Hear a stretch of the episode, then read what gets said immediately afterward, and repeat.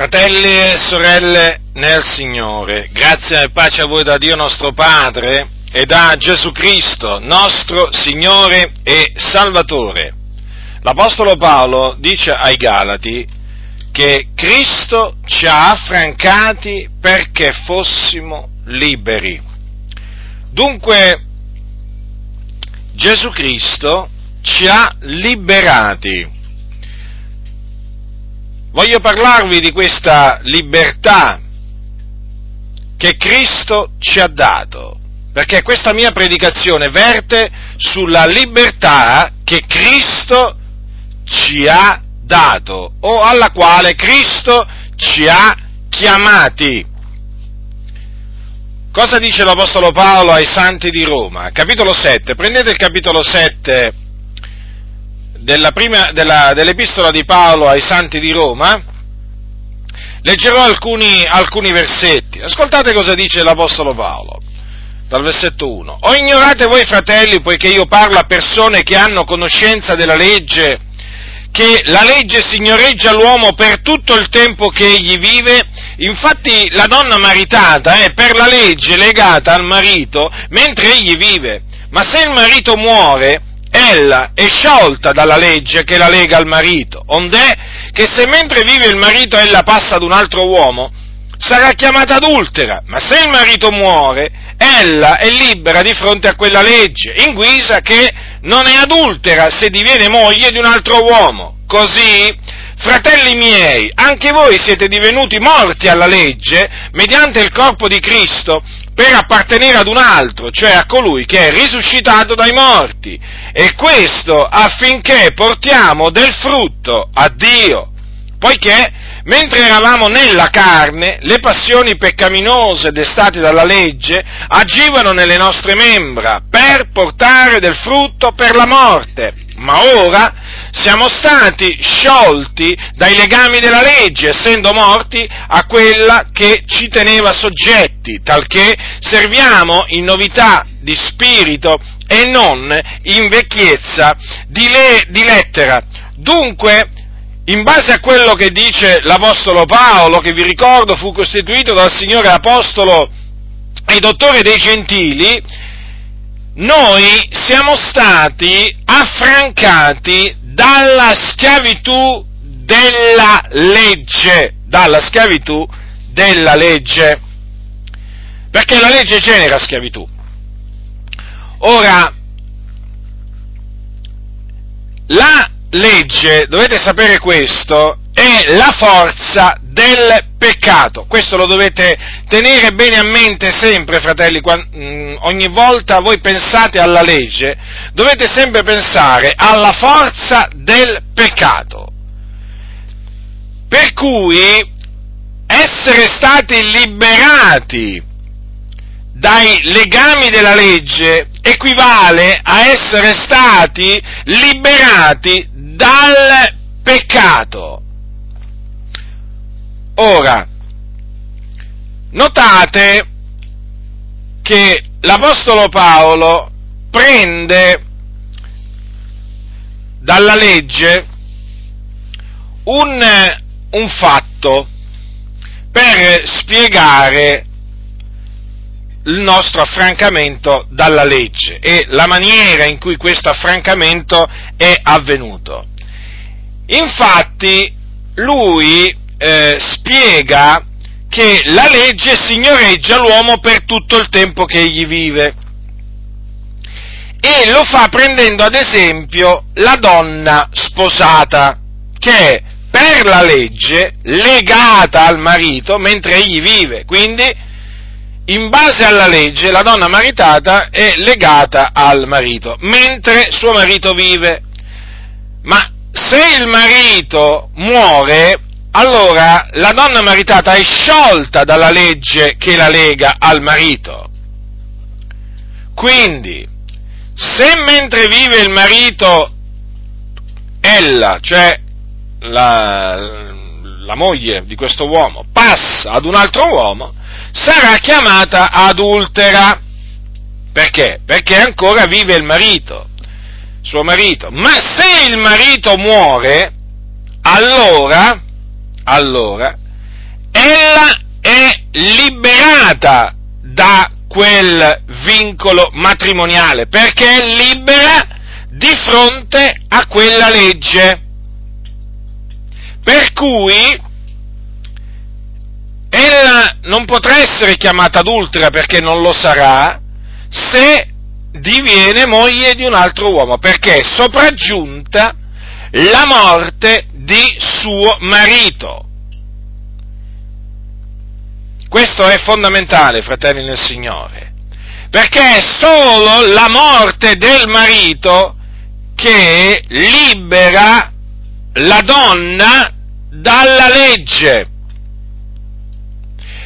e quindi lei può appartenere ad un altro uomo, cioè passare ad un altro uomo, risposarsi in altre parole, perché è stata sciolta da quel vincolo mediante la morte di suo marito.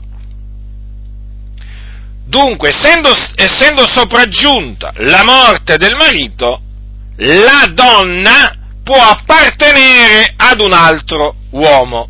Non c'è peccato quindi in quello che fa la donna, eh, la vedova, quando passa ad un altro uomo, cioè quando si eh, risposa, perché appunto è vedova, il marito è morto. Ora, dice Paolo, così, fratelli miei, anche voi siete divenuti morti alla legge mediante il corpo di Cristo. Dunque, noi che eravamo sotto la legge, perché Dio ha rinchiuso tutti sotto la legge, e quindi che eravamo tutti sotto il peccato, dico, noi che eravamo sotto la legge, siamo morti alla legge mediante il corpo di Cristo, cioè mediante la morte di Cristo Gesù perché mediante la morte di Cristo Gesù noi siamo morti con Lui, siamo morti alla legge e quindi al peccato, grazie dunque al sacrificio espiatorio di Gesù Cristo, perché Gesù Cristo ha portato i nostri peccati sul, nel suo corpo, sulla croce. E dunque, in virtù della sua morte, noi siamo stati sciolti dai legami della legge, quindi sciolti, dal, liberati dal peccato. Siamo morti, come dice Paolo, a quella che ci teneva soggetti, cioè schiavi. Tutto questo quindi mediante il corpo di Cristo, perché è stato mediante il suo sacrificio che noi siamo morti alla legge. Sì, proprio così, fratelli nel Signore. Noi siamo morti al peccato e dunque siamo ora liberi. E difatti notate che, essendo morti alla legge, noi adesso possiamo, apparteniamo naturalmente a qualcun altro.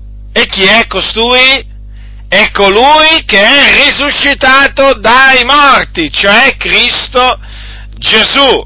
Dunque, come la donna maritata, mediante la morte del marito, poteva, eh, diciamo, passare ad un altro uomo e quindi appartenere poi ad un altro uomo, così noi, mediante la morte del Signore Gesù Cristo, siamo morti alla legge e al peccato per appartenere a Cristo Gesù, a colui che è stato dato a cagione delle nostre offese ed è risuscitato il terzo giorno a cagione della nostra giustificazione.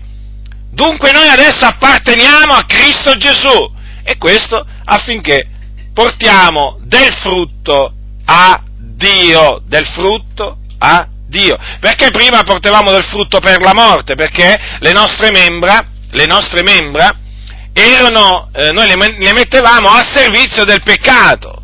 In noi, in noi eh, cioè mentre eravamo sotto il peccato, eh, agivano le passioni peccaminose destate dalla legge, perché noi eravamo sotto la legge.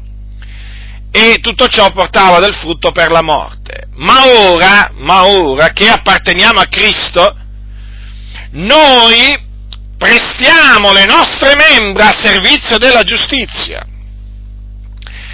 per portare del frutto a Dio e quindi affinché Dio sia glorificato nel nostro corpo. Dunque considerate attentamente la libertà che noi abbiamo ottenuto in Cristo.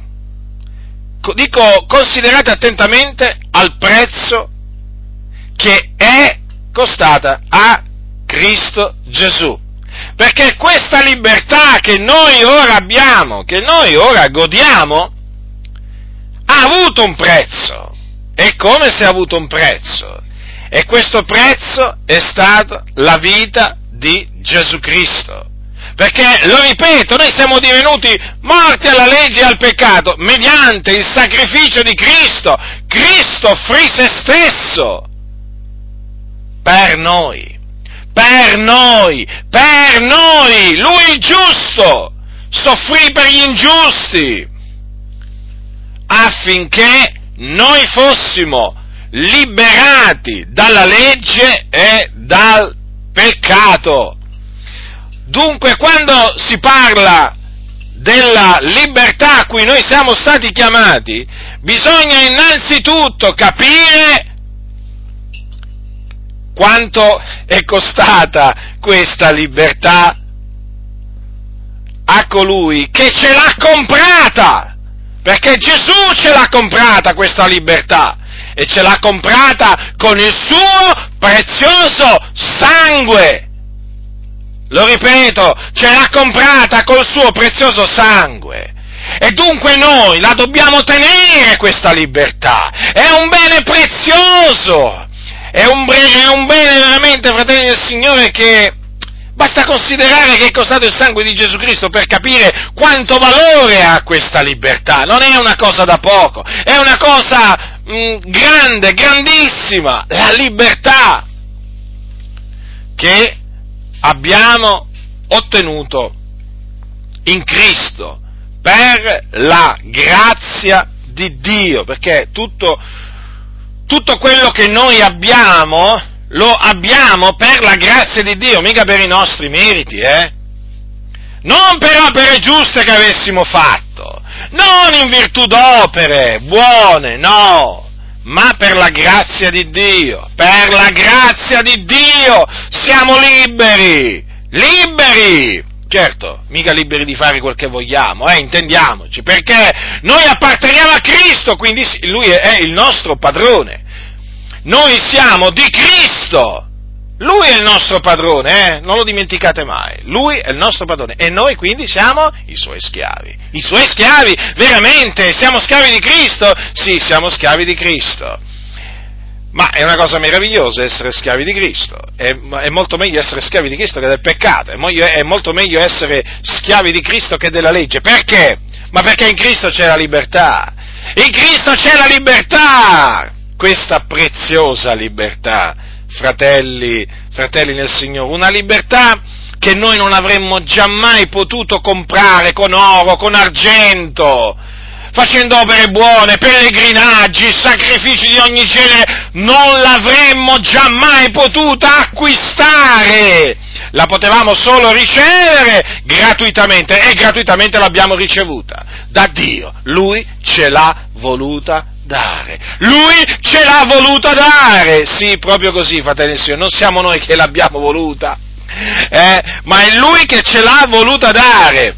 Perché così a Lui è piaciuto. Così a Lui è piaciuto. Vedete, fratelli nel Signore, è sempre tutto collegato è sempre tutto collegato al proponimento dell'elezione di Dio, che dipende non dalle opere, ma dalla volontà di colui che chiama. Chi è colui che chiama? Chi è colui che ci ha chiamati? È Dio. E quindi, vedete, questa libertà che noi abbiamo tenuto è dipesa da Dio, dalla sua volontà, non dalla nostra volontà non è che noi possiamo dire siamo liberi perché abbiamo voluto essere liberi, no, siamo liberi perché Dio ha voluto liberarci, Dio ha voluto liberarci, ha visto questi schiavi, eh? uno si chiamava Giacinto, l'altro si chiamava Illuminato, l'altro ancora si chiamava Giuseppe e tanti altri naturalmente, Dio conosce quelli che sono suoi, ha visto questi schiavi! E ha detto li voglio liberare, li voglio liberare, eravamo schiavi, fratelli nel Signore. Allora, il Signore ci ha voluti liberare. Allora, vedete come, come dice, Cristo ci ha affrancati perché fossimo liberi. Dunque questo è il punto, il punto diciamo, di partenza da tenere, bene, da tenere bene in considerazione. Allora, Cristo ci ha affrancati perché fossimo liberi, quindi noi dobbiamo rimanere liberi. È la volontà di Dio che noi, essendo stati chiamati a libertà, dobbiamo rimanere liberi. E ci mancherebbe altro. Eh? Questa è la volontà di Dio. La volontà di Dio, appunto. Ma c'è, ma c'è anche, naturalmente, l'avversario. Eh sì, c'è pure l'avversario, cioè il diavolo, che sa che noi siamo stati affrancati perché fossimo liberi. E allora con la sua astuzia cerca di farci ricadere di nuovo sotto il gioco della schiavitù. In altre parole, tenta di farci ricadere sotto la legge e sotto il peccato. Badate bene, fratelli, Badate bene, fratelli del Signore, che l'avversario sa che cosa noi abbiamo ottenuto da Dio. Conosce perfettamente quello che noi abbiamo ricevuto da Dio e ce lo vuole togliere.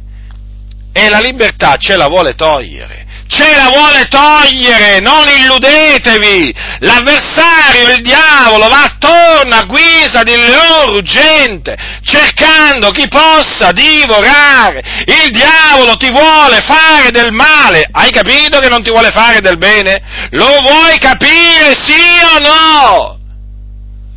Molti ancora non hanno capito che il diavolo ci vuole fare del male. Veramente, io rimango talvolta meravigliato. Sembra che dei, i credenti, tanti credenti, pensano che il diavolo sia un benefattore. Eh? Assomigliano a quelli che pensano che la massoneria sia buona, sia buona per la Chiesa. Eh sì, la massoneria è buona per la Chiesa come il diavolo buono per la Chiesa. Ma come può essere la massoneria buona? Quando il padre della massoneria eh, è il diavolo. Quindi la massoneria non cerca il bene della Chiesa, come non cerca il diavolo. Eh sì, eh sì, proprio così. Ma ditemi una cosa, eh? Colui che è bugiardo e padre della menzogna potrebbe mai cercare il bene della Chiesa? E allora la massoneria non può cercare il bene, il bene della Chiesa. Ma alcuni si sono fatti questa idea, no? Che c'è, eh, che c'è una, che la massoneria cerca il bene della Chiesa. Pensate un po' voi Pensate un po' voi che cosa, che cosa sono riusciti a far credere a, a, a, tanti credenti che sono proprio ignoranti, ma proprio ignoranti, ignoranti, ignoranti. Ma io credo ormai che alcuni non credono nemmeno più che esista il diavolo, non gliene ho sentito mai parlare. Eh? Oggi guardate che è raro sentir parlare del diavolo eh, nelle comunità evangeliche.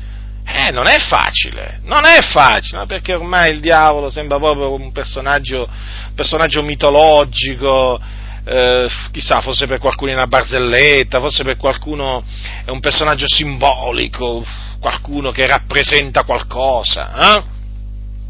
E infatti c'è l'idea che Satana rappresenti il male, ma Satana non è un, un, un reale essere spirituale malvagio, nemico della Chiesa. Eh? Beh, ormai nelle, in tante chiese evangeliche si è fatta strada questa, questa menzogna. Allora, l'avversario esiste e va attorno, va attorno, va attorno, a guisa di leone ruggente, cercando chi possa divorare. Quindi cercando di togliere la libertà ai santi. Ai santi, allora dice Paolo, state dunque saldi e non vi lasciate di nuovo porre sotto il gioco della schiavitù Dunque ci sono coloro che, istigati dal diavolo, cercano di farci ricadere sotto il gioco della legge del peccato. E dunque dobbiamo stare attenti. Dobbiamo essere vigilanti, vigilanti, fratelli nel Signore. Vigila, dobbiamo vigilare, dobbiamo stare attenti, vegliare. Accompagnando appunto questo nostro vegliare con la preghiera. Dobbiamo vegliare e pregare, al fine di non cadere vittime delle macchinazioni dell'avversario. Allora, gli attacchi del diavolo contro la Chiesa sono reali, non sono mica immaginari. Noi non è che siamo di quelli che si svegliano la mattina e cominciano a, a immaginare, eh?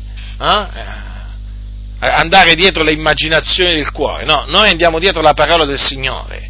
E quello che dice la parola di Dio è verità, noi non ignoriamo le macchinazioni di Satana. La Bibbia parla di queste macchinazioni e noi ne parliamo.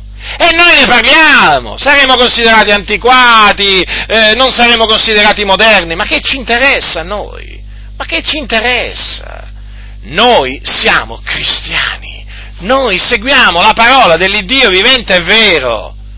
Noi ci basiamo sulla parola di Dio, non sulle favole, ma sulla parola di Dio, che è verità.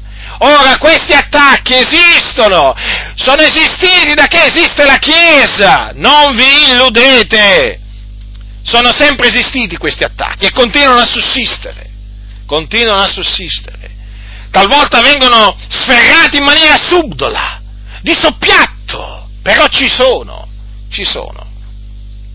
E allora bisogna essere vigilanti, dobbiamo essere semplici come le colombe e prudenti avveduti come i serpenti, come i serpenti.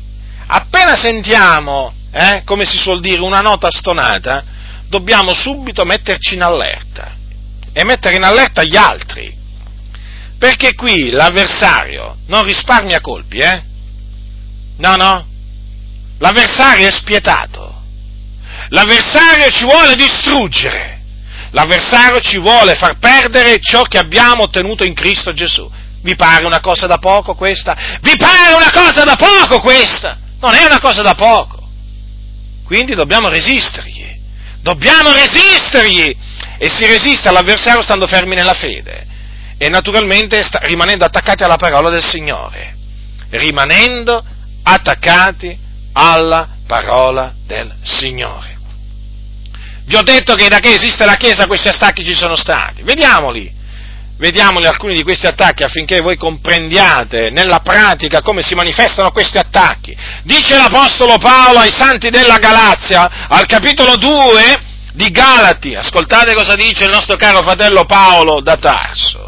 Capitolo 2, leggerò alcuni versetti a partire dal primo versetto. Poi passati 14 anni salì di nuovo a Gerusalemme con Barnaba, prendendo anche Tito con me, e vi salì in seguito ad una rivelazione ed esposi loro l'Evangelo che io predico fra i gentili. Ma lo esposi privatamente ai più ragguardevoli, onde io non corressi o non avessi corso in vano. Ma neppure Tito, che era con me ed era greco, fu costretto a farsi circoncidere. E questo, a cagione dei falsi fratelli, introdottisi di soppiatti i quali si erano insinuati fra noi per spiare la libertà che abbiamo in Cristo Gesù, col fine di ridurci in servitù alle imposizioni di costoro, noi non cedemmo neppure per un momento affinché la verità del Vangelo rimanesse ferma tra voi. Vedete? Gli apostoli stessi furono attaccati dall'avversario tramite, vedete, dei falsi fratelli. Uomini che si presentavano come cristiani, come fratelli in Cristo, ma avevano solo l'apparenza. Erano falsi, finti, già perché esistono i finti fratelli. Se esistono i veri, pensate voi che non esistono i finti fratelli? Eh? Esiste la carità vera, esiste la carità finta, esiste la fede vera, esiste la fede finta. Allora attenzione ai falsi fratelli, che ci sono ancora oggi.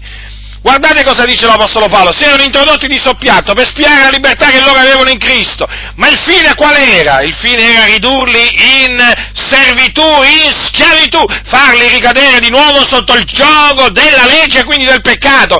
Infatti cercarono di imporgli il precetto della circoncisione. della circoncisione, che era nella legge, anche se naturalmente è venuto prima della legge. Alla imposizione di costoro, ascoltate, ascoltate cosa dice il nostro fratello Paolo, alla imposizione di costoro non cedemmo neppure per un momento, dico, neppure per un momento non è che per un momento cedettero e poi magari rinsavirono o rientrarono in loro stessi e dissero no, no, ma che stiamo facendo? No, nemmeno per un momento cedettero a quelle imposizioni, le rigettarono immediatamente. Questo affinché il Vangelo rimanesse fermo. Fermo deve rimanere l'Evangelo infatti, è l'Evangelo della grazia di Dio eh? Noi siamo stati liberati, giustificati, siamo stati santificati per la grazia di Dio mediante la fede in Gesù Cristo. Questo appunto dice l'Evangelo. E tutto questo in base al sacrificio di Cristo, in base alla sua resurrezione. E quindi noi non dobbiamo cedere alle imposizioni di coloro che vogliono farci ricadere sotto la schiavitù della legge e quindi del peccato dobbiamo imitare gli apostoli del Signore. Eh? E quindi non cedere neppure per un momento alle imposizioni dei falsi fratelli che ci vogliono riportare sotto la legge sotto la legge di Mosè. Ma come noi siamo stati liberati da Cristo dal, dal gioco della legge? Eh? E questi ci vogliono riportare sotto la legge? Sì, perché sono falsi sono falsi, se fossero veri fratelli non agirebbero così, ma appunto sono falsi e manifestano quello che hanno nel cuore, la falsità, la falsità, perché ricordatevi sempre, poi si manifestano, come si manifestano i veri fratelli, si manifestano anche i falsi fratelli. E ci sono in mezzo alle chiese eh, i falsi fratelli, non sono mica frutto della nostra immaginazione i falsi fratelli. I falsi fratelli esistono, o meno, per noi esistono, perché ci sono. Sapete però, ci sono anche quelli per i quali Falsi fratelli no, non esistono. Hm? Falsi apostoli, falsi dottori, falsi profeti, no. Sembra veramente una razza di gente estinta. Eh? Ma no, i lupi esistono ancora, sapete? Guardate che nella natura i lupi esistono ancora. Che pensate? Pensate che i lupi abbiano cessato di esistere? No, no, esistono, e come se esistono i lupi? Ogni tanto si sentono no? notizie di lupi che hanno sbranato gregge, sono entrati in qualche, in qualche, gregge, magari in quel momento non sorvegliato, diciamo, a dovere, eh? Ed ecco che hanno fatto strage di agnelli, di pecore, lupi, sì, lupi, parliamo naturalmente del regno animale qui, però c'è un regno spirituale dove appunto ci sono i lupi, eh? Quelli che sono lupi rapaci dal punto di vista spirituale. E anche qui, badate bene, che non si sono estinti. Ci sono ancora oggi lupi! Ci sono ancora oggi lupi! E noi avvertiamo, avvertiamo il gregge dei lupi, perché? Perché i lupi vanno dove c'è il gregge, dove ci sono le pecore. I lupi non vanno contro i lupi. I lupi vanno a cercare le pecore. Già, per fare cosa? Fargli qualche carezza? Eh? Per andarli a sbranare, per andarli a sbranare! Purtroppo oggi sta succedendo che ci sono, ci sono pastori eh, che invece di sorvegliare il gregge dai lupi, sapete che fanno? Portano le pecore eh, dai lupi. Ma veramente qualcuno dirà sì! Lo chiamano ecumenismo o dialogo ecumenico. Eh, dialogo ecumenico e poi c'è anche il dialogo interreligioso il dialogo ecumenico è quello con la Chiesa Cattolica Romana. E poi c'è la Chiesa idolatra, data all'idolatria, alle menzogne, superstizioni, diavolerie di ogni genere, che portano all'inferno le persone. E poi c'è il dialogo interreligioso con i musulmani, i buddisti, induisti e così via. Ora che fanno tanti cosiddetti pastori? Prendono le pecore e le portano dai lupi. Pensate, non c'è nemmeno bisogno dei lupi che vengono dalle pecore adesso. In molti casi perché sono i pastori che portano le pecore dei lupi. Sì, perché praticamente che cosa sta succedendo? Ci sono cosiddetti pastori che pensano di poter, eh, cioè che, la, che, le pecore possono dialogare con i lupi. Dialogare con i lupi? Ma avete mai visto una pecora andare d'accordo con un lupo voi? Eh? Ma esiste una pecora che va d'accordo con un lupo? Ma io so che la, il lupo appena vede la pecora già sa cosa deve fare già sa cosa deve fare, la deve ammazzare. I lupi sono fatti così. Allora che cosa vi pensate voi? Eh? che questi lupi che si sono introdotti di soppiatto in mezzo alla Chiesa cercano il bene del gregge, no, no, no, no, in tutte le maniere cercheranno di distruggerlo, cercheranno di distruggere e stanno facendo di tutto per distruggerlo. E una delle maniere per distruggere i santi è togliergli la libertà che hanno in Cristo. Attenzione fratelli, i lupi vi vogliono togliere la libertà che avete in Cristo. Ve la vogliono togliere, sappiatelo questo! Non vogliono che voi rimaniate liberi in Cristo, vi vogliono togliere la libertà che avete in Cristo Gesù. Allora lo fanno o facendovi ricadere sotto la legge, quindi sotto i precetti della legge, cercando di farvi, ritornare, di, di farvi servire i poveri e deboli elementi del mondo, giorni, mesi, anni, stagioni. Ascoltate, ascoltate cosa dice Paolo ai santi della Galazia, eh? Dice così perché in mezzo, in mezzo a quelli si erano insinuati alcuni che volevano mettere sottosopra, sovvertire l'Evangelo di Cristo e insegnavano appunto che i santi per essere giustificati si dovevano fare circoncidere, dovevano osservare eh, giorni, mesi, anni e così via. E allora Paolo li avvertì. Dice in quel tempo, è vero, non avendo conoscenza di Dio, voi avete servito a quelli che per natura non sono dei. Ma ora che avete conosciuto il Dio, o piuttosto che siete stati conosciuti da Dio, come mai vi rivolgete di nuovo ai deboli e poveri elementi ai quali volete di bel nuovo ricominciare a servire? Voi osservate giorni, mesi e stagioni ed anni. Io temo quanto a voi d'essermi invano affaticato per voi. Certo, perché l'Apostolo Paolo gli aveva insegnato, gliel'aveva detto, che la, la, giustificazione è per grazia, mediante la fede in Cristo Gesù. Non, le, non si ottiene osservando la legge di Mosè, non si ottiene per le opere della legge, ma qualcuno li aveva turbati ai santi della Galazia. Allora vedete Paolo come li ha ammoniti? Avete notato? Voi osservate giorni e mesi e stagioni ed anni. Ecco, vedete? avevano perso praticamente, si erano lasciati ingannare, ammaliare, e infatti Paolo gli disse, oh Galati insensati, chi va ammaliati? Eccetera, erano stati ammaliati, infatti questi ammaliano, con quel parlare dolce, lusinghevole, questi lupi, che vogliono sovvertire l'Evangelo di Cristo Gesù, eh? Ah, si presentano con quella vocina, tutti garbati, tutti eleganti, lupi eleganti, eh? eppure, eppure profumati, si improfumano. Taluni quando li incontri veramente, uh, quanto profumano. Sembrano certe donne che hanno addosso non so quanto profumo, dove vanno, vanno, lasciano una scia, impressionante. E certo, perché loro devono adescare, devono ammaliare e si presentano garbati, gentili, eh? E cosa, fa, cosa fanno sti lupi? Eh? Vogliono farvi servire i poveri e deboli elementi, eh? per togliervi la libertà in Cristo.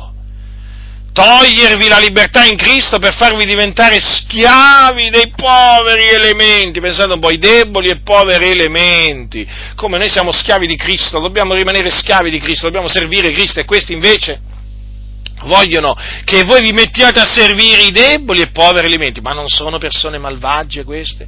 Ma non sono persone malvagie, ma infatti sì che lo sono persone malvagie, infatti sapete Paolo che cosa ha detto eh, diciamo ai galiti di costoro? Si facessero pure anche evirare quelli che vi mettono sotto sopra, evirare, attenzione, tra farsi evirare e farsi circoncidere c'è una netta differenza. Naturalmente, perché la circoncisione non è l'evirazione. Eppure guardate qua Paolo come si esprime. Ma si facessero pure anche virare quelli che vi mettono sotto sopra. Molto duro il giudizio, eh? Molto, giù, molto duro. E ci credo che era duro questo giudizio. Quelli volevano sovvertire l'Evangelo di Cristo Gesù. Volevano far credere ai santi che si viene giustificati per le opere della legge. E quindi giorni, giorni, mesi, stagioni ed anni. Giorni, sabato eh? Sabato. Quando si parla di giorni subito viene in mente sabato. Ah, dovete osservare il sabato. Se non osservate il sabato siete, dei nemici di Dio, non potete essere giustificati da Dio. Eh, vi fanno discorsi simili, eh? Discorsi simili, il sabato. Il sabato, il sabato fu naturalmente ordinato dal Signore, sotto la legge, ma voglio ricordarvi, fratelli e sorelle, che la legge ha un'ombra, un, un'ombra dei futuri beni, non la realtà stessa delle cose. Il sabato, il sabato rappresentava, che era il giorno del riposo, secondo appunto la, la legge, allora che gli ebrei dovevano osservare, il sabato rappresentava il vero riposo di sabato per il popolo di Dio,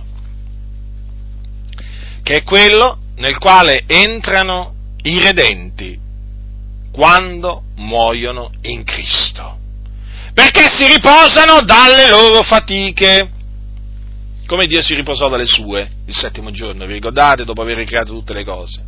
Infatti cosa dice, cosa dice lo scrittore agli ebrei? Adesso vi sto parlando naturalmente del sabato, eh? Resta dunque un riposo di sabato per il popolo di Dio, poiché chi entra nel riposo di lui si riposa anch'egli dalle opere proprie, come Dio si riposò dalle sue. Studiamoci dunque di entrare in quel riposo, onde nessuno cada seguendo lo stesso esempio di disubbidienza. Sta parlando dell'esempio di disubbidienza degli israeliti, che a motivo della loro incredulità non poterono entrare nella terra promessa. Quindi qui siamo avvertiti, guardate bene, dice perseverate nella fede fino alla fine, per poter entrare nel nel riposo di sabato per il popolo di Dio. Questo è il vero riposo di sabato per il popolo di Dio. Nel quale ancora non siamo entrati, perché si entra solo quando si muore. Eh? Infatti, come dice, come dice, il libro del, dell'Apocalisse, beati, hm? dice così, Beati i morti che da ora innanzi muoiono nel Signore, sì, dice lo Spirito, essendo che si riposano dalle loro fatiche, poiché le loro opere li seguono. Vedete? Quindi chi muore in Cristo si riposa dalle sue fatiche. Naturalmente è un riposo cosciente, eh?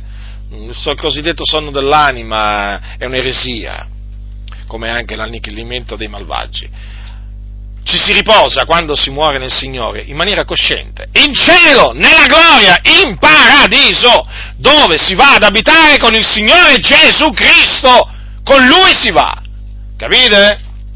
E dato che ci sono, vi metto in guardia da quelli che dicono che si va in cielo ma non si sta con Gesù, no, in cielo si sta con Gesù, Gesù è in cielo, che si nasconde Gesù in cielo adesso? Ma come? Noi, noi credenti moriamo, andiamo in cielo e non vediamo, Gesù si nasconde eh? per non farsi vedere da noi. Ma veramente, ma, ma, ma quali diavolerie, quali diavolerie veramente si, mettono, si sono messe a insegnare taluni? Praticamente ti fanno capire che ti rinchiudono in una cameretta, in una stanzetta, non so, voglio dire, in un luogo, ti rinchiudono là e tu non hai la vista del Signore Gesù. Come non ho la vista del Signore Gesù? Il mio Salvatore, il mio Signore, colui che mi amato, ha dato se stesso per me, eh?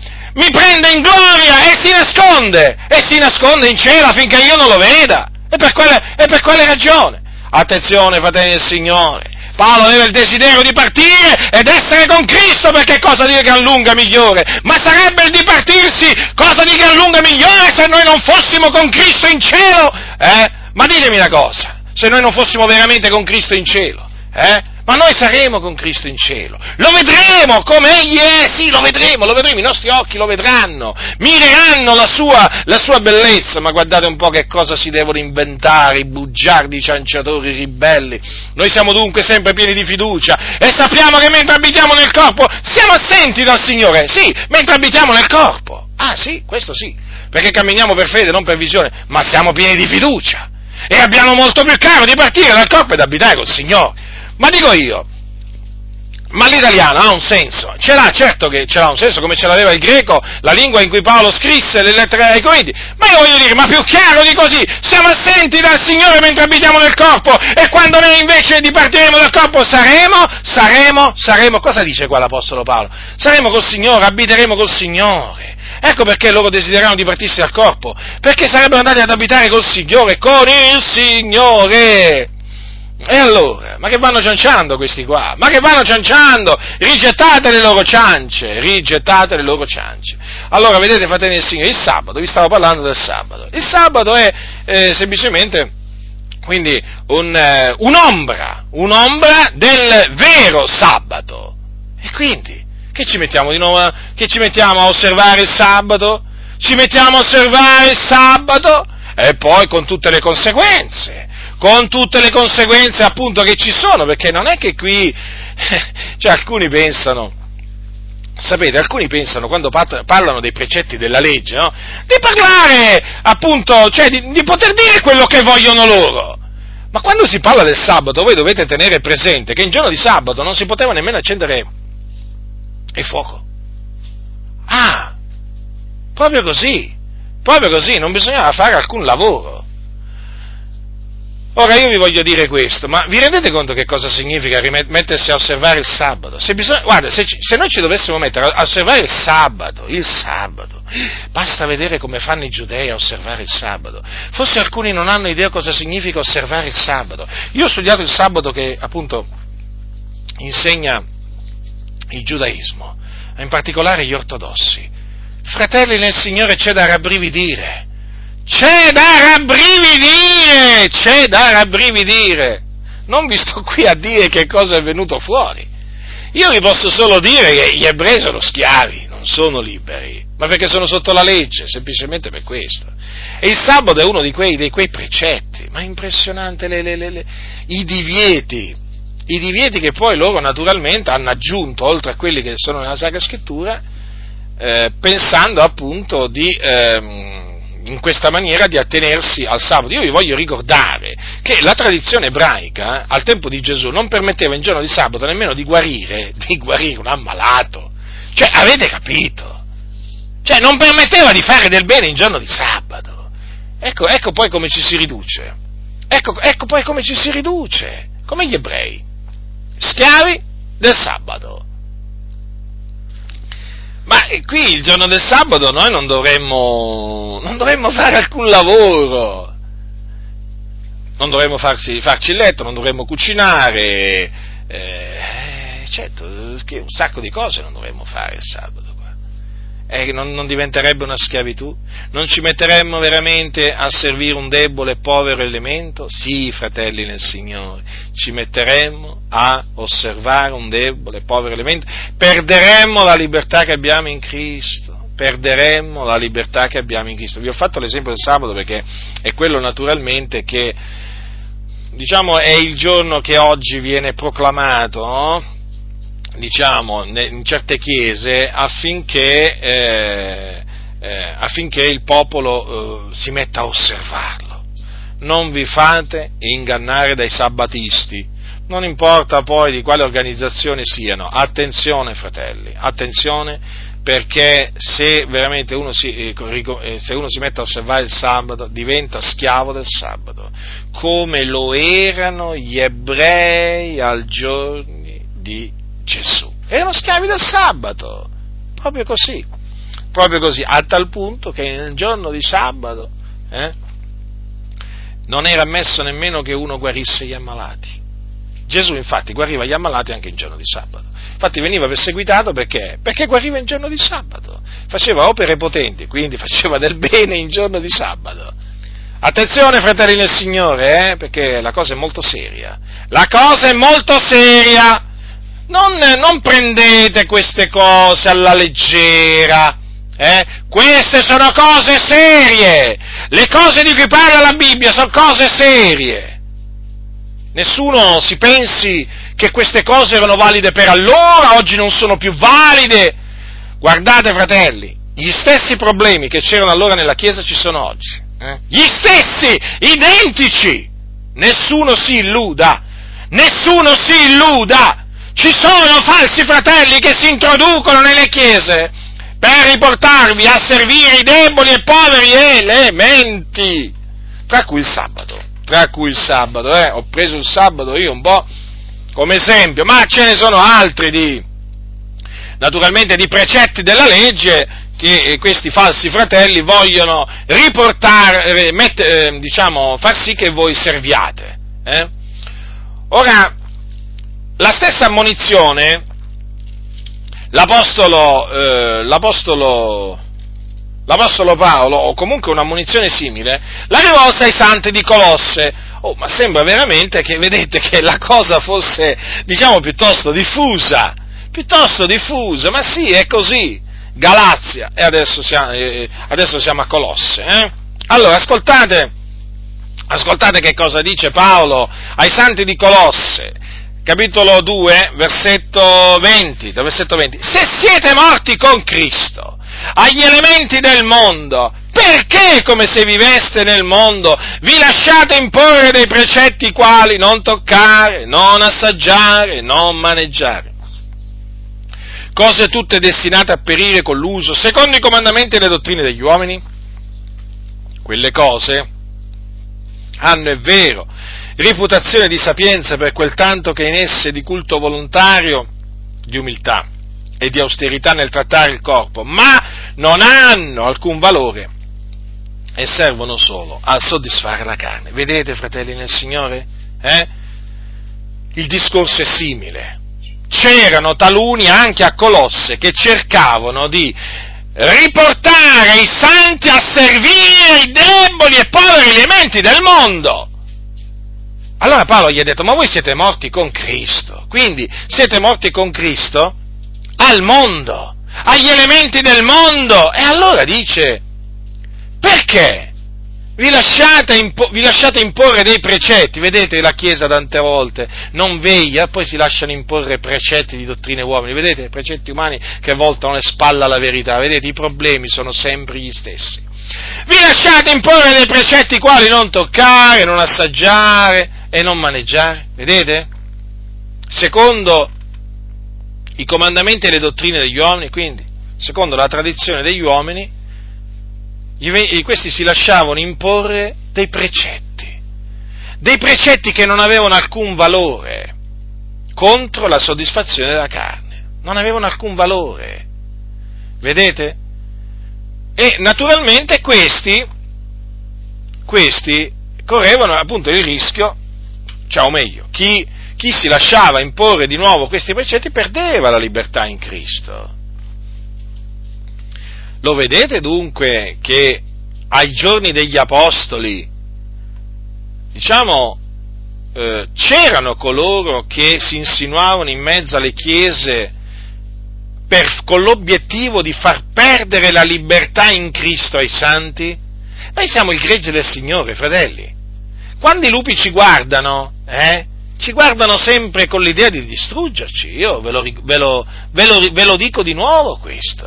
Non è che i lupi si compiacciono nel vedere questo gregge tranquillo, lungo le acque chete, che, eh, che pascola in verdeggianti pascoli.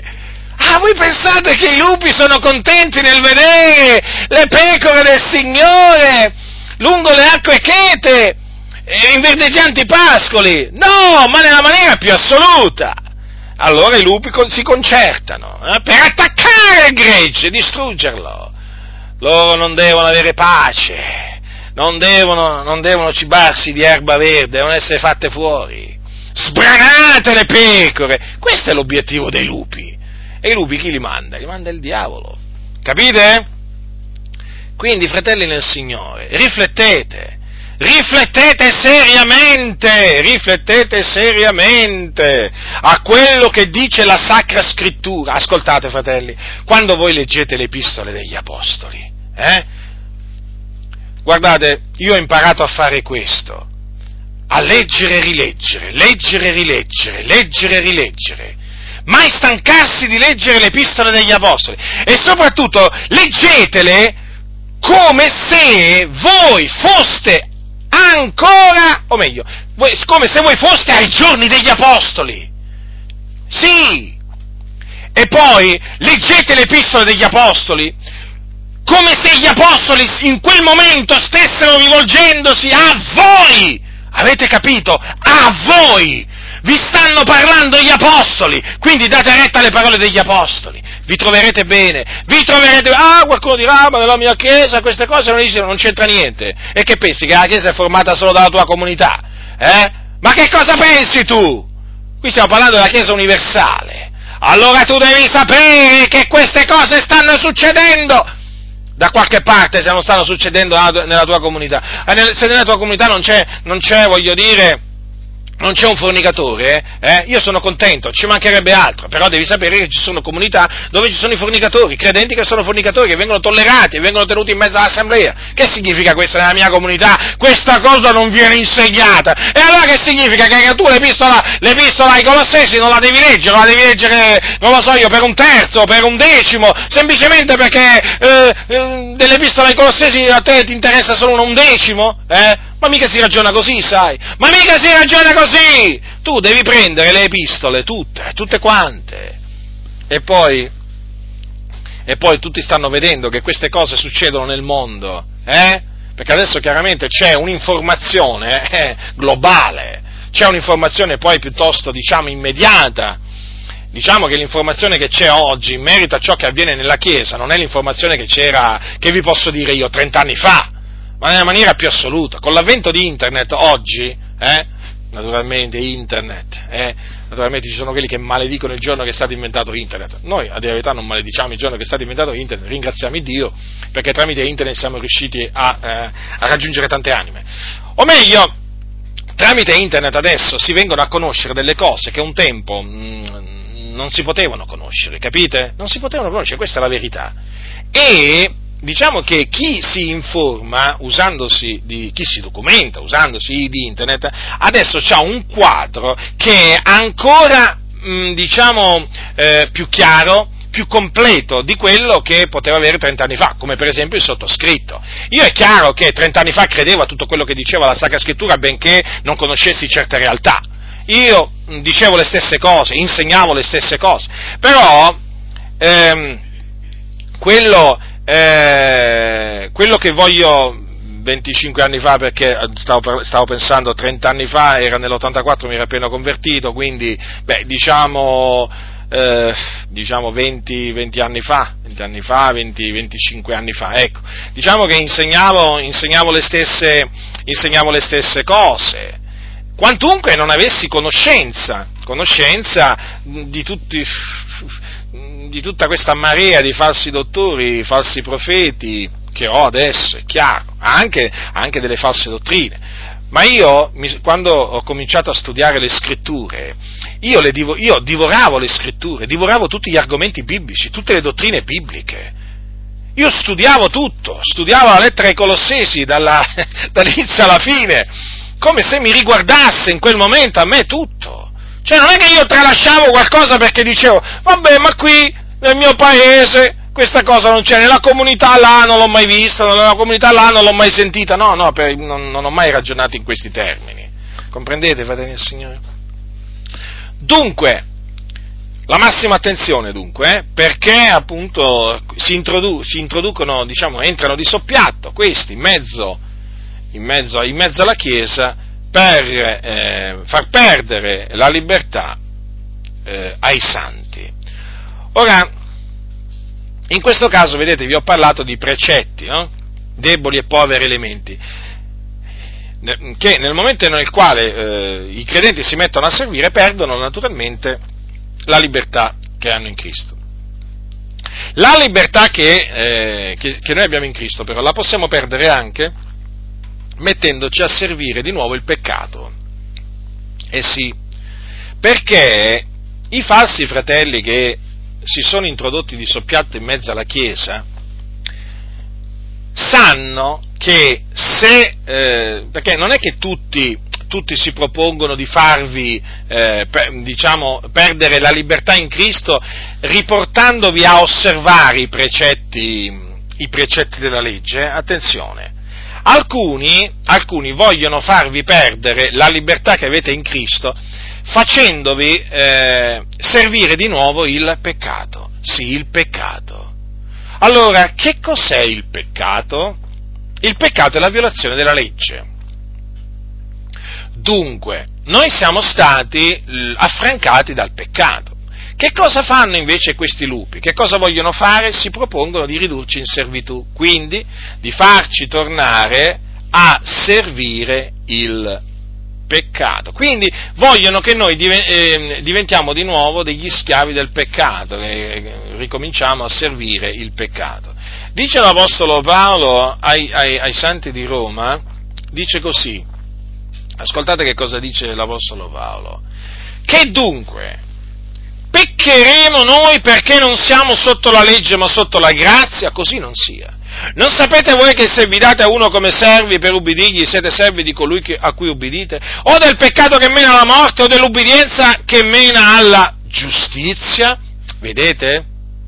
Qui parla ai santi, parla a noi, non sta parlando ai peccatori, a quelli del mondo, sta parlando a noi, a noi che siamo stati affrancati dal peccato. Infatti, poi lui proseguendo dice, ma sia ringraziati Dio che eravate bensì servi del peccato, ma avete di cuore ubbidito a quel tenore di insegnamento che vi è stato trasmesso ed essendo stati affrancati dal peccato, siete divenuti servi della giustizia. Allora, vedete, fratelli e signori, allora, i santi di Roma, come noi, naturalmente, eh, erano stati eh, affrancati dal peccato.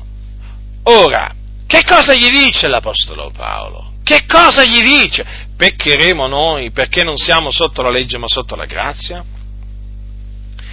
Eh, la risposta qual è? Così non sia. Vedete? Certo, ma per quale ragione così non sia? Perché Paolo dice, Paolo risponde a questa domanda che lui fa, così non sia? Perché non sapete voi che se vi date a uno come servi per ubbidirgli, siete servi di colui a cui ubbidite, o del peccato che mena la morte o dell'obbedienza che mena la giustizia? Come dire, se noi ci metteremo di nuovo a peccare, eh, dicendo vabbè ma siamo sotto la grazia, non siamo più sotto, sotto la legge, succederà che noi, dandoci al peccato per ubbidirgli, diventeremo servi di colui a cui ubbidiremo. E quindi diventeremo servi del peccato. Siamo servi della giustizia adesso o servi di Cristo? Ecco, smetteremmo di essere servi, servi di Cristo e diventeremmo di nuovo dei servi del peccato. In altre parole, smetteremo di essere liberi, eh, liberi in Cristo, perderemmo la libertà perché ci metteremmo di nuovo al servizio del peccato. Ecco perché Paolo dice, peccheremo noi perché non siamo sotto la legge ma sotto la grazia? Eh? Perché lui poco prima aveva detto il peccato non vi, signor, non vi signoreggerà, perché non siete sotto la legge ma sotto la grazia. Certo, perché?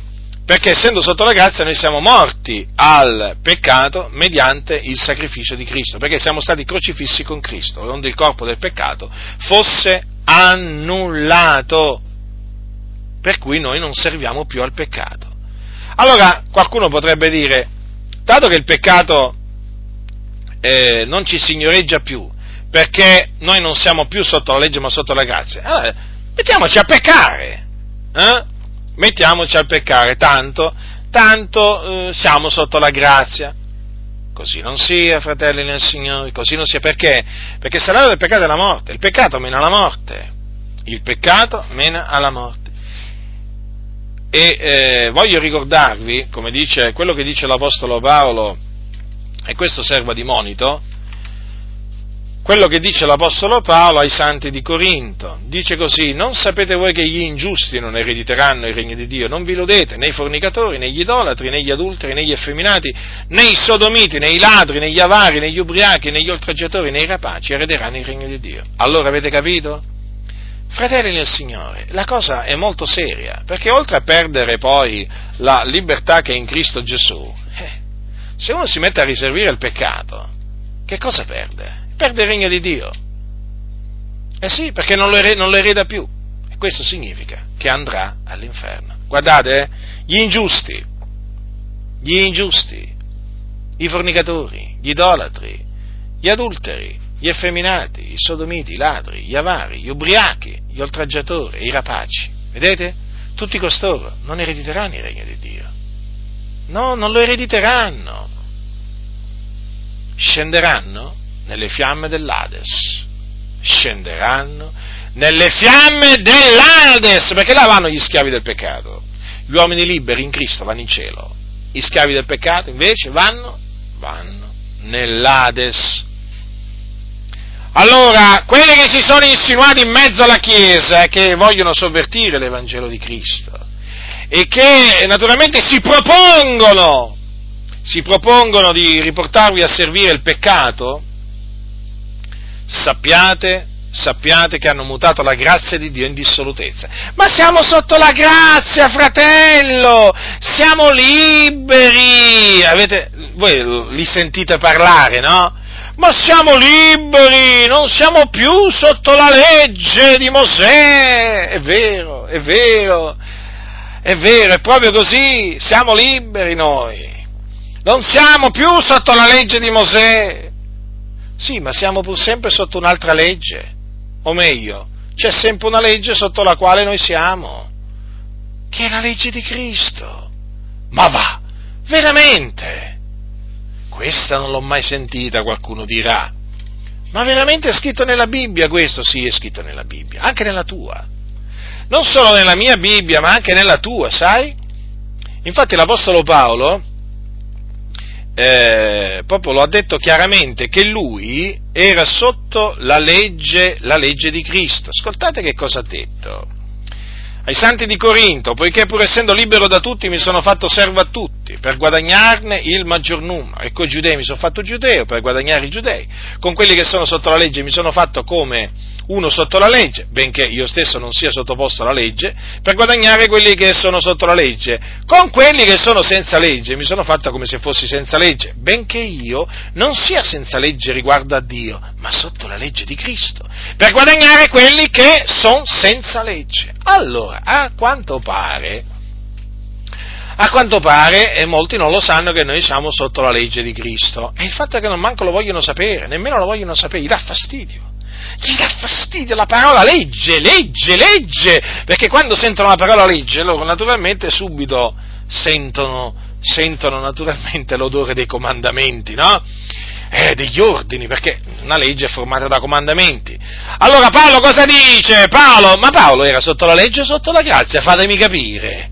Eh? Paolo, sì, l'Apostolo Paolo, il nostro caro fratello Paolo, era sotto la legge di Mosè o sotto la grazia? Mi pare che fosse sotto la grazia. Vedete che ha detto che era sotto la legge di Cristo, perché lui, riguardo a Dio, eh, non era senza legge. E invece qui, sapete che cosa sta succedendo? Che molti che si dicono cristiani, eh, pare che proprio siano proprio senza legge, proprio senza legge diciamo che potremmo pure definire dei fuorilegge questi, proprio che sono proprio fuori dalla legge di Cristo, perché per loro la legge di Cristo è come se non esistesse, fanno tutti i loro comodi, dicono quello che vogliono, fanno quello che vogliono, è come se non fossero sotto alcuna legge, ma badate bene, badate bene, insensati, la legge di Cristo esiste! E sotto questa legge c'è la Chiesa, l'assemblea dei riscattati.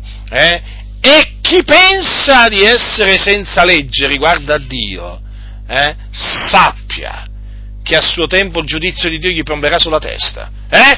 Allora, fratelli nel Signore, volevo, vi stavo, vi stavo, dicendo proprio, vi stavo dicendo proprio questo. Allora, considerate, no? Noi siamo, non siamo più sotto la legge di Mosè, ma siamo sotto la legge di Cristo Gesù. Allora, c'erano dei comandamenti sotto la legge di Mosè? Sì. So, ehm, sotto la legge di Cristo ci sono dei comandamenti? Certo, se no altrimenti che legge, che legge sarebbe? Certo, ci sono comandamenti, comandamenti da osservare. Sì, quantunque siamo sotto la grazia. Ma questa è la legge della libertà, fratelli nel Signore, capite? Cioè, il, i comandamenti del Signore sotto la grazia non sono gravosi, capite che non sono gravosi? Il mio carico è leggero, il mio, il mio, gioco è dolce, disse Gesù. Prendiamo il gioco del Signore su di noi. Eh? Allora non è, non è pesante la legge, la legge di Cristo, è pesante la legge di Mosè, quella sì, ma la legge di Cristo no. Allora si può rimanere liberi in Cristo solamente rimanendo sotto la legge di Cristo, quindi oss- dimorando in Cristo, osservando i comandamenti di Cristo Gesù, che ha dato Cristo Gesù quando era sulla terra e poi dopo che è stato assunto in cielo li ha dati tramite gli apostoli, sì, i comandamenti Badate bene che osservando i comandamenti di Cristo non si torna sotto la legge di Mosè. È impossibile, fratelli! È impossibile! Invece, invece, se uno comincia a osservare il sabato, se uno comincia a osservare la decima, se uno comincia a osservare la festa di Pentecoste, la festa di Pasqua, allora lì sì che ritorna o la circoncisione, allora lì sì che ritorna sotto, sotto il gioco pesante della legge di Mosè, ma osservando i comandamenti di Cristo, lo ripeto, lo grido, lo, lo grido dai tetti, fratelli del Signore, questo qui, osservando i comandamenti di Cristo non si ritorna sotto la legge di Mosè. Ma che senso avrebbe dire che io se osservo i comandamenti di Cristo torno sotto la legge di Mosè? Ma sarebbe una, una contraddizione veramente netta, netta! Invece no, questa è la legge di Cristo, è un'altra legge. Eh? Voi avete udito che fu detto, ma io vi dico, e allora? E allora osserviamo quello che Cristo dice. Allora che eh, ci sono dei comandamenti. Eh? Allora, facciamo degli esempi. Fuggite dalla fornicazione, fuggite dall'idolatria. Questi sono comandamenti che fanno parte della legge di Cristo, sono scritti nel Nuovo Testamento. Allora, ditemi una cosa, hm? ma la dobbiamo fuggire l'idolatria? Ma la dobbiamo fuggire la fornicazione? Certo, Ce lo comanda Cristo Gesù. Ce lo comanda Cristo Gesù. Che cosa succederà invece se uno si mette a servire, se uno diventa fornicatore, se uno diventa idolatra si metterà a servire il peccato? Diventerà schiavo del peccato, perderà la libertà che è in Cristo, in Cristo Gesù, capite? Che cosa sta succedendo oggi? Eh, che questi che si sono insinuati in mezzo alla Chiesa ti vogliono far servire di nuovo il peccato, la fornicazione, l'idolatria. Oh, tanto, tanto dicono, ma che male c'è? Che male c'è? Eh? La fornicazione non c'è, non c'è, più male, vedete, non c'è nessun male in alcuni nella fornicazione. Due convivono, due credenti convivono, e che male c'è, fratello? Tu vedi il male dappertutto. Io vedo il male dove c'è. Io vedo il male dove c'è, tu non lo vedi perché sei cieco, perché sei cieco, il diavolo ti ha ciecato la, la, la, mente, hai capito? Hai capito perché non vedi il male nella convivenza eh, eh, eh, eterosessuale? Vabbè, tu non lo vedi nemmeno nella convivenza omosessuale, sei proprio cieco, cieco, cieco, cieco, cieco, cieco. Allora, fratelli del Signore, fuggite, fuggite dalla fornicazione. Questo è scritto, il comandamento di Cristo, sapete? Che Cristo ha dato tramite i suoi, i suoi apostoli. E oggi, e oggi i, quelli che hanno mutato la grazia in dissolutezza, eh, ma si, si fanno due risate, dicono ma ma ancora queste cose tu dici, ancora queste cose tu predichi, sì, le predico e le dico, le grido, le grido, sì, e non mi vergogno. Siete voi che vi dovete vergognare invece, fornicatori, predicatori della fornicazione, approvatori della, della fornicazione, eh, istigatori della fornicazione, siete voi che vi dovete vergognare, vipere, serpenti, vi dovete vergognare e ravvedere perché altrimenti il giudizio di Dio cadrà sulla vostra testa. Voi che avete mutato la grazia di Dio in dissolutezza, voi che fate della libertà libertà un'occasione alla carne, voi vi dovete vergognare, voi dovete arrossire dalla vergogna, e già lo fate, e già arrossite quando incontrate hm, i santi fratelli, i fratelli santi che vi turano la bocca davanti a tutti, ipocriti, ipocriti!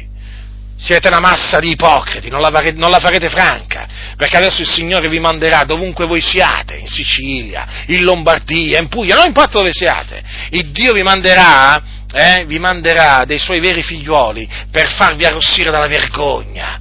Eh? Dovete vergognarvi, vergognarvi, voi direttori di scuole bibliche, presidenti di denominazioni, pastori di questa e di quell'altra chiesa, vi dovete vergognare, vi devono vedere rossi dalla, devono vedere rossi dalla vergogna, quando veramente sarete ammoniti pubblicamente, voi che approvate la fornicazione, voi che la tollerate, eh? voi che dite che non c'è niente, niente, di male in due che convivono, eh? È finita la festa per voi, è finita da un bel po', eh? è, finita, è finita la festa, adesso avete gli incubi, non riuscite più a dormire la notte, un buon segno questo, significa che la parola di Dio sta facendo effetto, la parola di Dio fa sempre effetto, è come se fa sempre effetto perché c'è sempre Dio dietro la sua parola, c'è sempre l'Iddio vivente e vero che vigila sulla sua parola per mandarla ad effetto. E appunto la sua parola è quella di svergognarvi, impostori, impostori, eh? Impostori, che non siete altro, bugiardi, seduttori di menti, ma adesso avete la bocca chiusa. E se ancora non ce l'avete la bocca chiusa, eh, Dio vi manderà qualcuno per turarvela, per turarvela come già sta facendo con tanti, perché avete stancato, avete stancato il Dio con le vostre menzogne, con le vostre ciance, allora fuggite dalla fornicazione, fa parte della legge di Cristo, eh? fuggite l'idolatria, anche questo fa parte. Sì, sì, anche questo fa parte, è un comandamento di Cristo, che fa parte della legge di Cristo. E sapete che cosa succede, che cosa sta succedendo? Che praticamente l'idolatria adesso non è più da fuggire, no, no, è da accogliere. Direte, ma veramente? Ma veramente? Stai dicendo la verità? Sì, vi sto dicendo la verità, sapete perché? Perché sempre più pastori dicono che i cattolici romani sono fratelli, sono cristiani. Ma veramente? Sì! Eh, ce ne sono una marea fratelli, fratelli, gente che, gente che porta a spasso pezzi di gesso, eh? fratelli nostri, eh?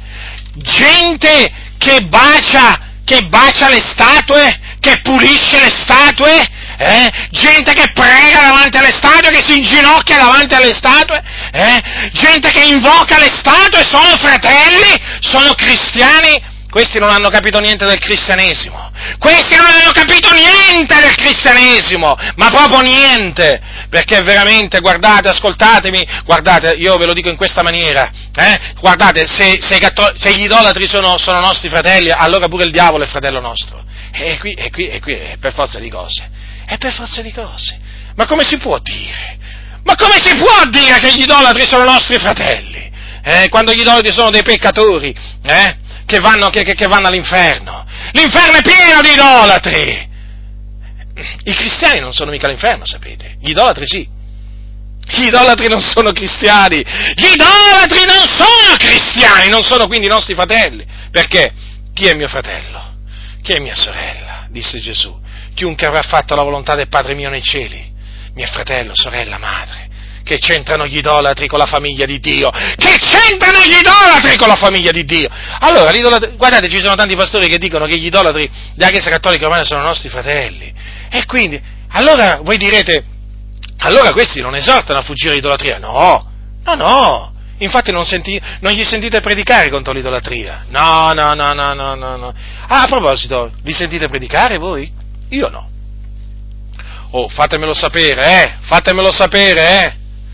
Per esempio mi rivolgo a voi delle Adi, mm, dato che dite che io ce l'ho, ce l'ho, sempre con le Adi, ma io non ce l'ho sempre con le Adi, dipende, eh? Quando, quando, sono le Adi a dire le menzogne ce l'ho con le Adi, quando sono qui della parola della grazia ce l'ho con quelli della parola della grazia, quando sono quelli delle Elim ce l'ho con quelli delle Elim, quando è Benin ce l'ho con Benin, quando sono i Valdesi ce l'ho con i Valdesi, quando sono i Battisti sono i Battisti, o che è Chiesa dei Fratelli, dipende, non è che ce l'ho solo con le Adi, però mi voglio rivolgere adesso a quelli delle Adi, eh? visto e considerato eh, che loro dicono che hanno tutto l'Evangelo, allora ditemi una cosa, eh, fatemi sapere, fatemi sapere di una vostra comunità, eh, di una vostra comunità dove c'è un pastore che pubblicamente, dico pubblicamente, eh, non sto dicendo so, so, so, dietro la porta, oh, in macchina, oh, no, no, no, no, pubblicamente, durante eh, durante le riprese televisive, cioè durante un culto ripreso dalla televisione, sapete che voi avete no? le, le, vostre telecamere che girano e quindi che riprendono i vostri culti, eh?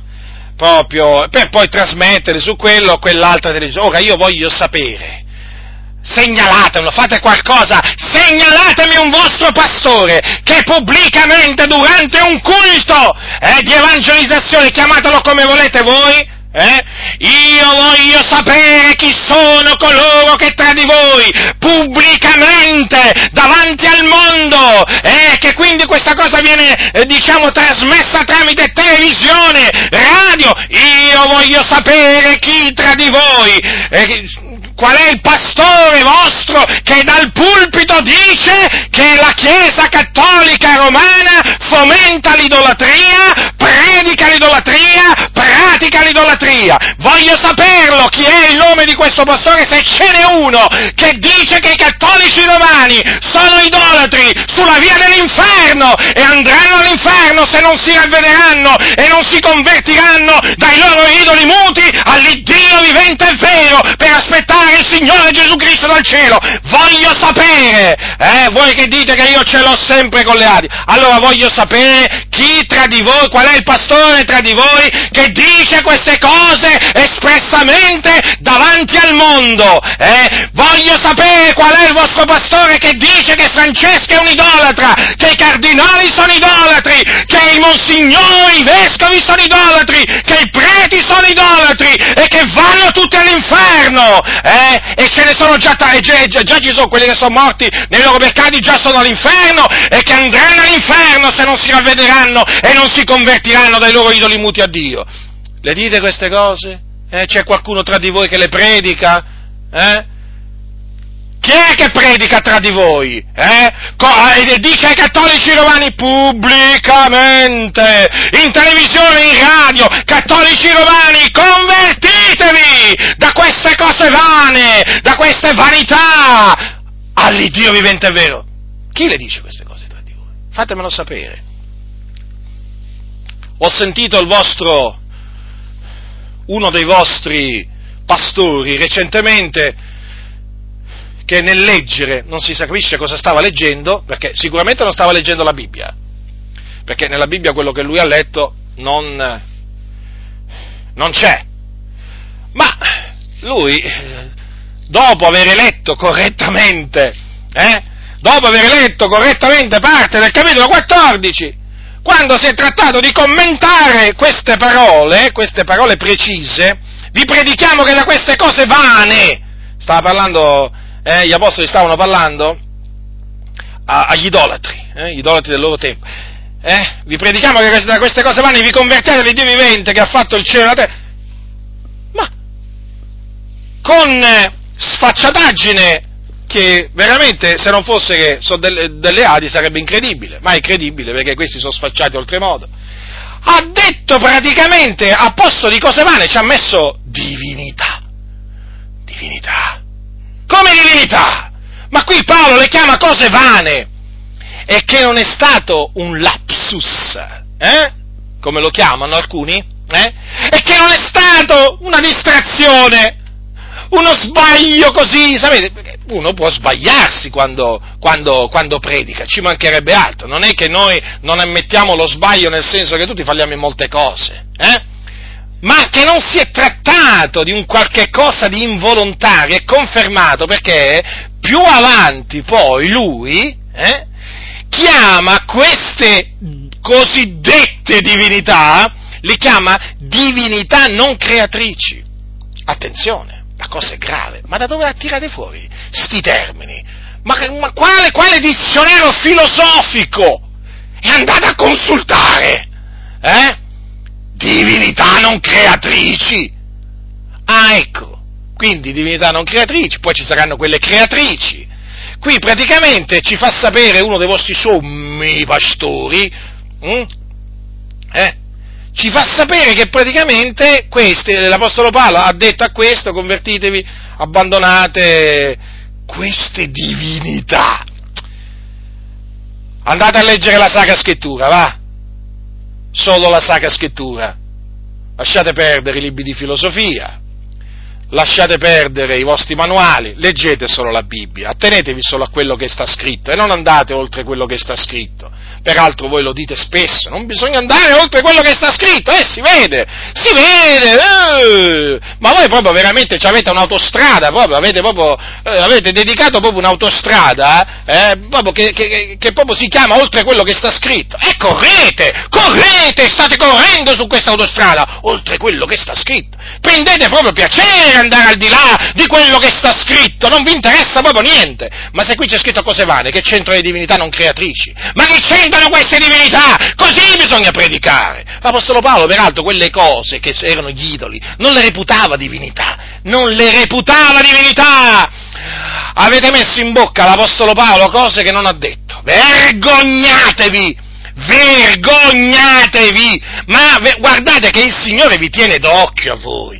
Ma voi cosa pensate? Io non, io non è che vi tengo d'occhio, nel senso, non è che sono come il Signore che ha i suoi occhi su di voi ma guardate che il Signore vi sta tenendo d'occhio, guardate che il Signore vi sta, vi sta dando tempo per ravvedervi, pastori delle Adi, eccolo in cima toppi, il Dio vi sta ancora dando tempo per ravvedervi, vi dovete ravvedere, convertire. Ma voi, ma perché cosa avete preso la Bibbia? Per argilla, eh?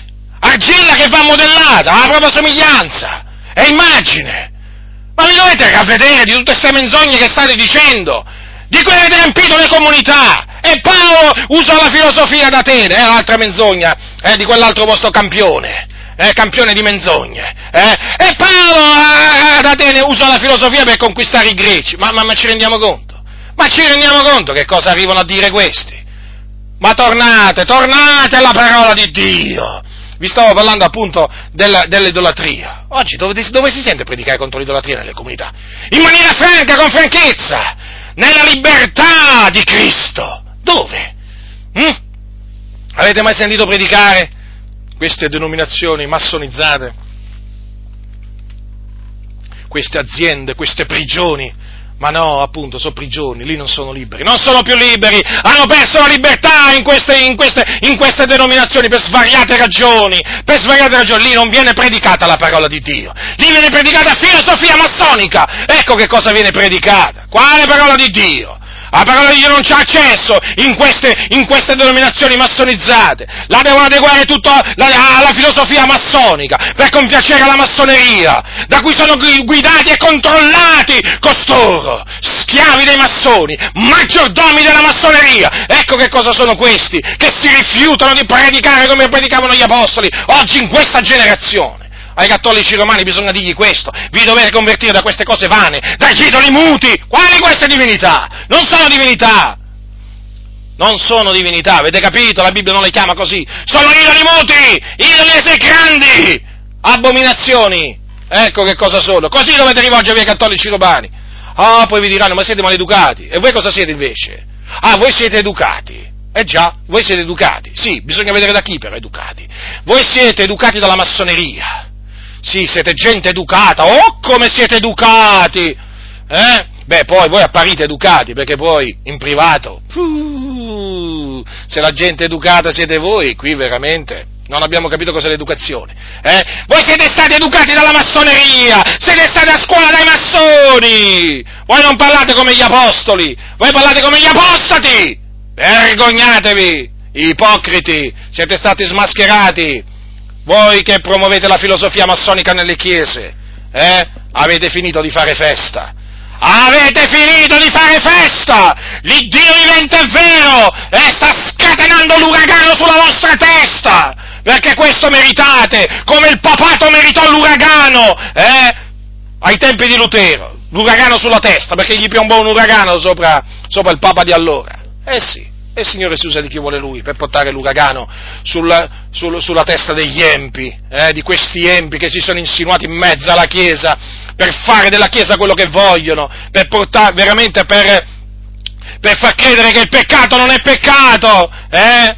o che il male è bene, e che la menzogna è verità, vergogna, vi stavo dicendo fuggite dall'idolatria. Eh? Guardate che questi qua, io ve lo dico con franchezza, ascoltatemi, fratelli del Signore, guardate che per costoro chi serve gli idoli non è un peccatore, è un cristiano, è un cristiano. Billy Graham, il massone Billy Graham, eh, eh? Quando, quando, evangelizzava, adesso non evangelizza più, non tiene più le sue cosiddette campagne evangelistiche, lui, i cattolici romani che eh, diceva accettavano Gesù nel, do, do, dopo quando lui predicava, eh, lui li mandava nelle parrocchie della Chiesa Cattolica Romana. E certo, a fare che cosa? A recitare l'Ave Maria. Eh? A credere nel purgatorio, a confessarsi dal prete e a postarsi davanti alle statue. Ora fatemi capire una cosa. Billy Graham, sto parlando, eh? Com'è possibile che uno che si dice predicatore eh, non metta in guardia i cattolici romani da, dall'idolatria in particolare dall'idolatria. Prendiamo adesso l'idolatria. Come mai? Eh? Avrebbe dovuto dire a quelli che si convertivano, che accettavano Gesù sua, nelle sue riunioni, oh eh, attenzione, eh, non dovete andare nei tempi idoli della Chiesa Cattolica Romana, non dovete, voi che, eh, che, che, siete cattolici, non dovete ritornare a servire gli idoli muti, eh? Dovete tenervi alla larga da quei templi di idoli, da quegli alberghi di demoni, no, glieli va a mandare glieli va a mandare, glieli mandava, e gliene ha mandati un sacco. Perché questo? Perché è massone. Quindi, vedete come addolciscono sempre il messaggio sti massoni? Eh? L'idolatria non va fuggita per i massoni, avete capito sì o no? Si può essere cristiani essendo idolatri. Lo ripeto, lo ripeto, questi hanno mutato la grazia in dissolutezza. Poi fatti eh, confermano quello che diciamo. Perché quello che sta succedendo, ma ecco perché tanti fratelli stanno scappando da queste chiese, eh, condotte da sti massoni, sti servi di Satana, eh, Perché hanno capito che questi la grazia l'hanno mutata in dissolutezza, che questi della libertà hanno fatto un'occasione alla carne e che se si seguono i loro precetti si ritorna a servire il peccato. Sì, sì, si ritorna a servire il peccato. Ma guardate, mettetevi, mettetevi, mettetevi nei panni di uno che ammettiamo, ammettiamo, si converte in una riunione di Billy, che si è, si è convertito durante la riunione di Billy Graham, eh? un cattolico. Praticamente Billy Graham gli dice, adesso ti sei convertito? Ecco, vai in parrocchia. Continua ad essere, eh, adesso devi essere un buon cattolico. E quello sapete cosa pensa? Che praticamente si può essere cristiani e prostrarsi davanti alle statue e dire l'Ave Maria e così via. Comprendete? Cosa significa? Che non esiste il peccato di idolatria, o che, o che comunque sia, non è, diciamo, no, che non esiste proprio. Non esiste, si, cioè si può essere idolatri praticamente, perché quello significa servire, prostrarsi davanti agli idoli significa essere idolatri. E allora che cosa significa? Che cosa significa se non avere mutato la grazia in dissolutezza? Eh? Che cosa significa se non incitare i credenti affinché veramente si mettano di nuovo a servire il peccato? E perdano così la libertà che è in Cristo Gesù. Vedete, fratelli nel Signore, quanto è grave, eh? quanto è grave l'attacco di questi servi di Satana che si sono insinuati in mezzo alla Chiesa. Eh, avete capito allora? Uno crede nel Signore Gesù, viene liberato dal peccato e questi ti rimandano a servire il peccato. Eh? In queste comunità qui, secondo loro, se uno crede in Gesù può continuare a convivere. Pastore, pastore, ma guardi, io convivo. No, non ti preoccupare. Gesù ti accoglie così come sei. Ma come quello sei convertito. Ma quello è stato affrancato dal peccato e tu lo rimandi a commettere fornicazione. Allora hai mutato la grazia in dissolutezza. Allora hai mutato la grazia in dissolutezza, ti abbiamo scovato! Eh, serpente, ti abbiamo scovato, vi abbiamo scovati i serpenti. Eh, siete tanti. Ma l'Iddio vivente è vero, l'Iddio vivente è vero, oramai vi tiene d'occhio a tutti quanti, serpenti velenosi. Eh?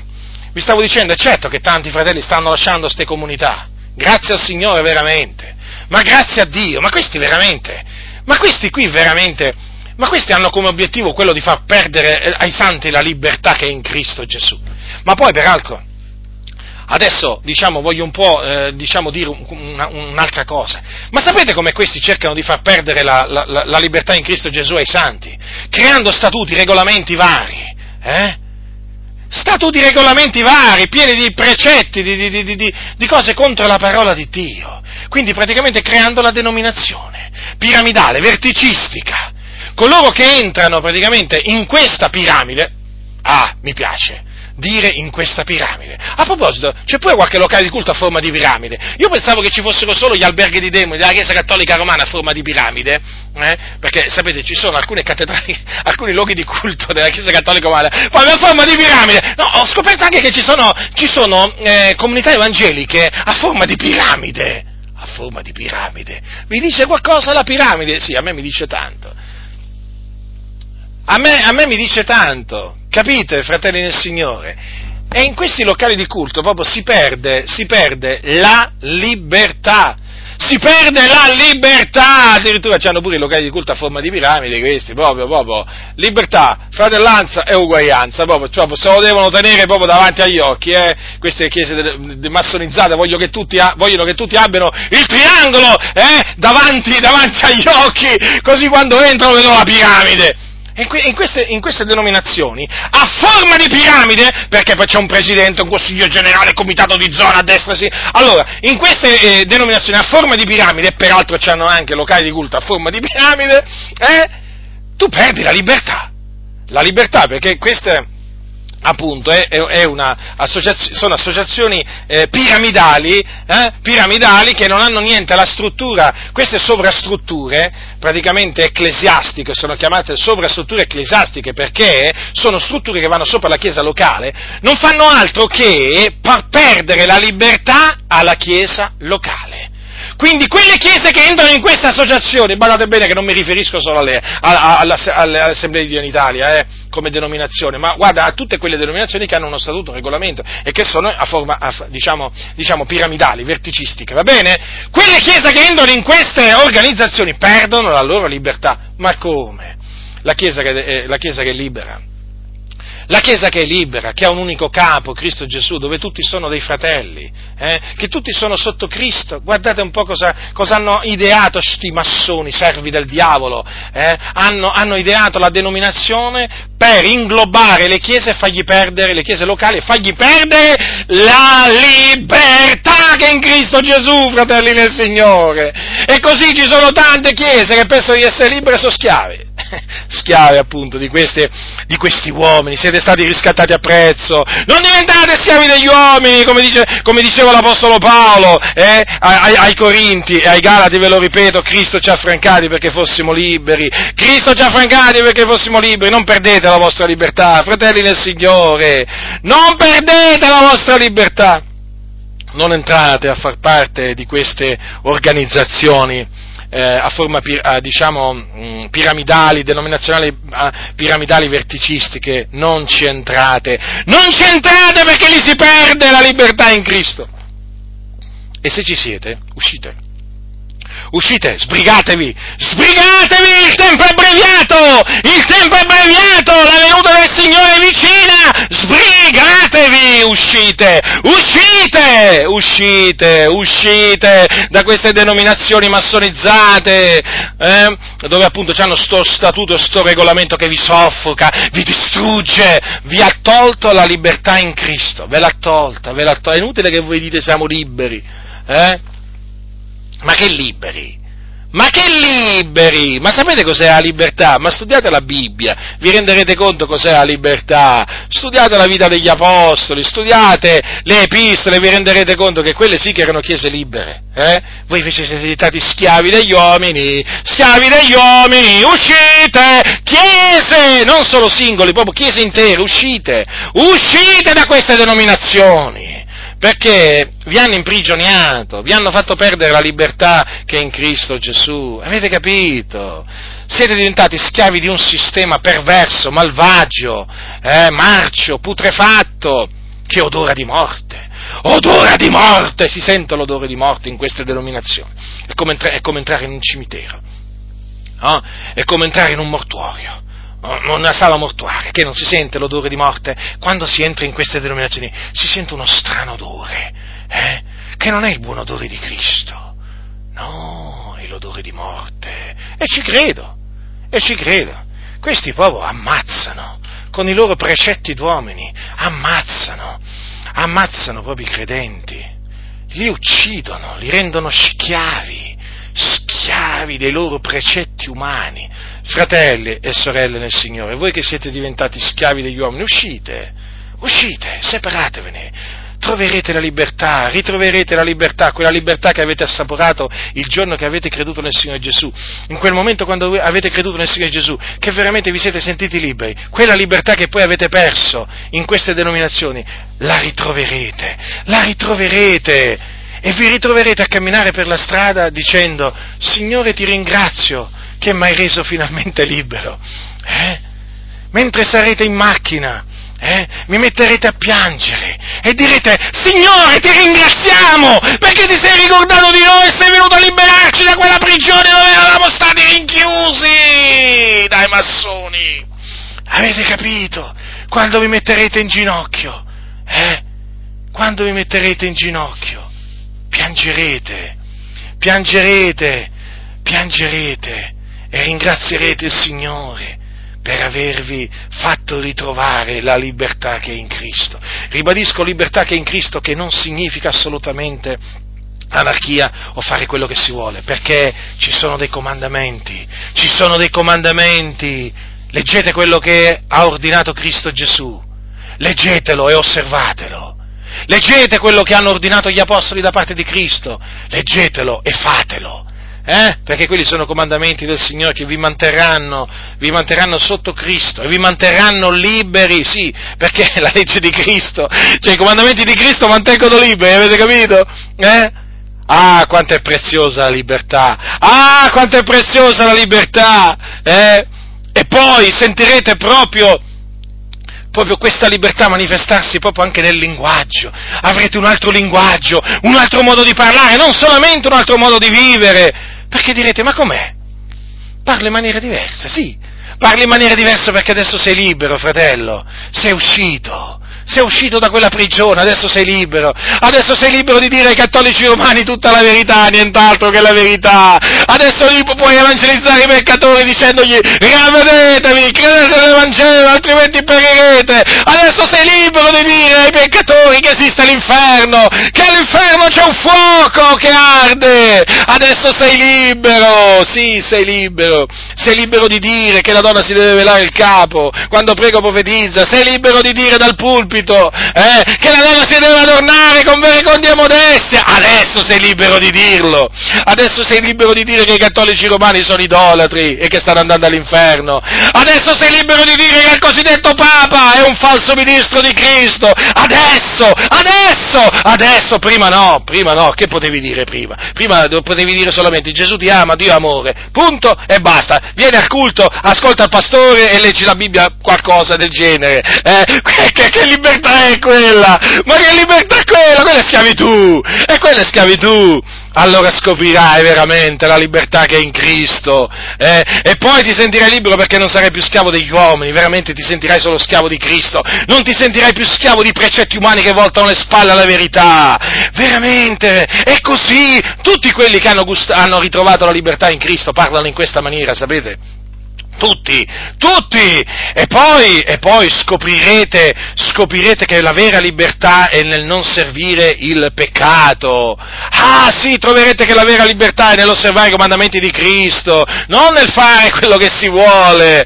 E allora ai vostri occhi, ai vostri occhi diventerà, eh, vedrete con i vostri occhi eh, cose abominevoli, allora direte la fornicazione. La fornicazione è peccato, direte l'idolatria è peccato, devo mettere in guardia dalla fornicazione fornicazione, dall'idolatria, quello che non poteva essere fatto in queste denominazioni, in queste prigioni. Ah, che libertà! Ah, che libertà, fratelli nel Signore, che c'è in Cristo! Quanto è preziosa questa libertà! Ah sì, e poi vi si accorgeranno subito che siete liberi da come parlate. Che ti è successo? Che ti è successo, ti diranno? Ti sento parlare in maniera diversa. Eh? Ti sento parlare in maniera diversa, ma che ti è successo? Tu gli dirai, sono diventato libero, sono uscito dalla prigione, sono libero adesso. Ah sì? E dove eri rinchiuso prima? Eh, ero rinchiuso, eh, dove siete rinchiusi ancora voi? Eccolo ero rinchiuso, ma il Signore mi ha reso libero, mi ha fatto ritrovare la libertà che è in Cristo Gesù e che uomini astuti mi avevano tolto. Eh? Con la loro astuzia, uomini malvagi mi avevano tolta con la loro malvagità, uomini bugiardi mi avevano tolto con le loro bugie. Ah, quanto è preziosa la libertà! Noi vogliamo sempre ringraziare Dio per questa libertà.